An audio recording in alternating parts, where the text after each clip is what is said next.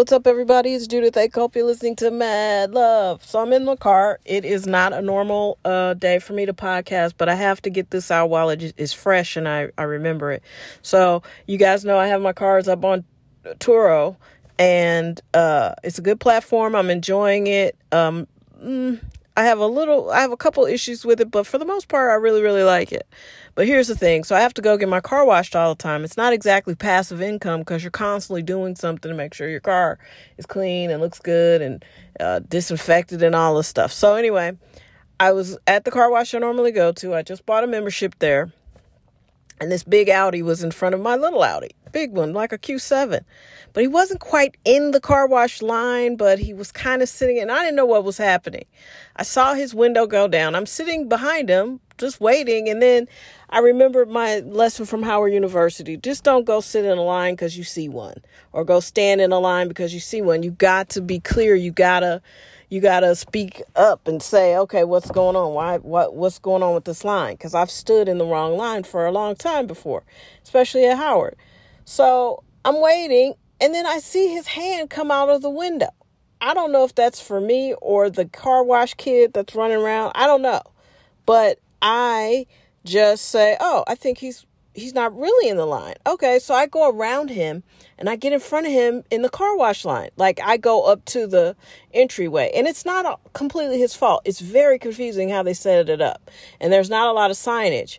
And so I've learned because now I go there all the time how it works. If a kid isn't running around, then you just have to pull up to the front of the line. And another kid will eventually come out and take your car. Well, this guy obviously doesn't know that. And he I knew immediately that he wasn't signaling me ahead of him because he pulled up right on me, mad aggressive, and honked his horn and, you know, summoned the teen kid to come over there. And I was like, whoa, he seems really mad. So the teen kid gets to me first. Now it's the car wash. I'm not really giving myself a huge time advantage by getting in front of him. But okay, I mean, if it takes 20 minutes, it's still going to take 20 minutes. You know what I mean? So anyway, I I know this dude is seething. And so the kid takes my data and I ask him all these questions because I just joined and The membership isn't clear either. So then I say, Well, could you please tell the guy behind me I didn't mean and so he was like, I'll share that with him. So I had an opportunity to go talk to him myself, and this dude was fucking fuming, dude. He was really mad. And I was like, I'm so sorry. I he was like, that was a class move you pulled. And I was like, sir, I honestly, I thought you you pulled your hand you put your hand out to tell me to go in front of you. It became clear to me that that's not what you meant, and I'm sorry. And he was like, "Yeah, that's." Uh, I said, I saw that I was in line behind you. That's right, because it was a line. I mean, this dude was really mad. And I was like, I get what you're saying. I saw your hand come out the window and I thought you were saying go in front of you because you weren't really in the line. Yeah, I said, listen, I said, look, look, I could have pretended that I didn't do it and just walk in the store. But I'm coming to you because I it, I did not mean to, you know, jump in front of you. That's not how I live my life. And I'm sorry. And he was like, "Well, I accept your apology." And I was like, "Thank you. I appreciate that. And I really like your car cuz it's a Q7 and I'm thinking about I might want a bigger SUV." So anyway, he just he seemed inconsolable. He calmed down, but I I violated something in him and I was thinking this is why we we are where we are. Certainly he didn't get a gun out and shoot me, but people who have that intense emotion regarding feeling violated or some like somebody did something to them personally is how the world has gotten so extreme and weird because on a scale of 1 to 10 of big deal shit versus little deal shit big deal being maybe what September 11th uh, the holocaust or slavery or or the death of a parent or cancer something really horrible is a 10 right this has to be a 1 or below it could even be a negative 1 it's not a big deal. But when you feel personally violated, it becomes the biggest deal in the world.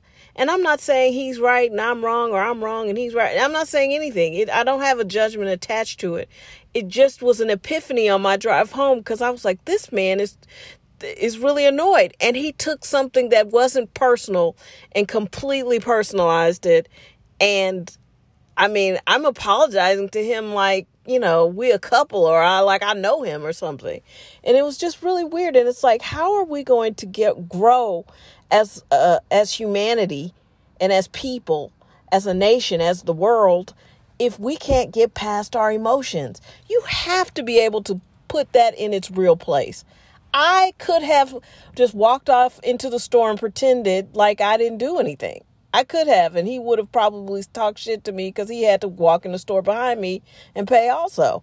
And I'm sure it could have escalated and it could have ruined both of our days. But it's like, dude, I am holding myself accountable and apologizing to you because I thought you waved me ahead of you. Clearly, I was wrong. But it's like, man, he didn't even really want to it was something about I'm not gonna let you off the hook. And then finally, like I accept her apology. I'm like, okay, dude. And until we can get to places where we can control our emotions, and this is an older guy, he is older than me, he got a nice car, but it's just like, you know, calm down, bro. I would not do that on purpose, and I'm telling you that I did do it on purpose. So that part was that was just the weird, the weirdest part of it and I wanted to share it because I don't know how we're going to grow as people if we can't get past our emotions over little things. You know, and if you feel violated, you know, I've I've seen lately people are murdering people because they feel violated. You broke up with me, now I got to kill you. You know, and I know this is not new, but it's like how do we evolve past that? Cuz that's important. We need to keep our emotions in check and I'm to give us a big fat F as as a nation, as a as a world, as a race. The human race is failing in that. I'm doing good and the blood pressure medication helps. but that was something and I could see like that could have really escalated cuz he was he was fucking furious. Not like he was going to kick my ass or anything furious, but he was really mad. and I'm like, "Sir, I we're just and I said to him, I was like, we're just at the car wash it, I was like, I come here every week. I mean, it's not, I don't, I don't gain a huge time advantage by being one car ahead of you. They have six bays, you know, there's kids working in each bay.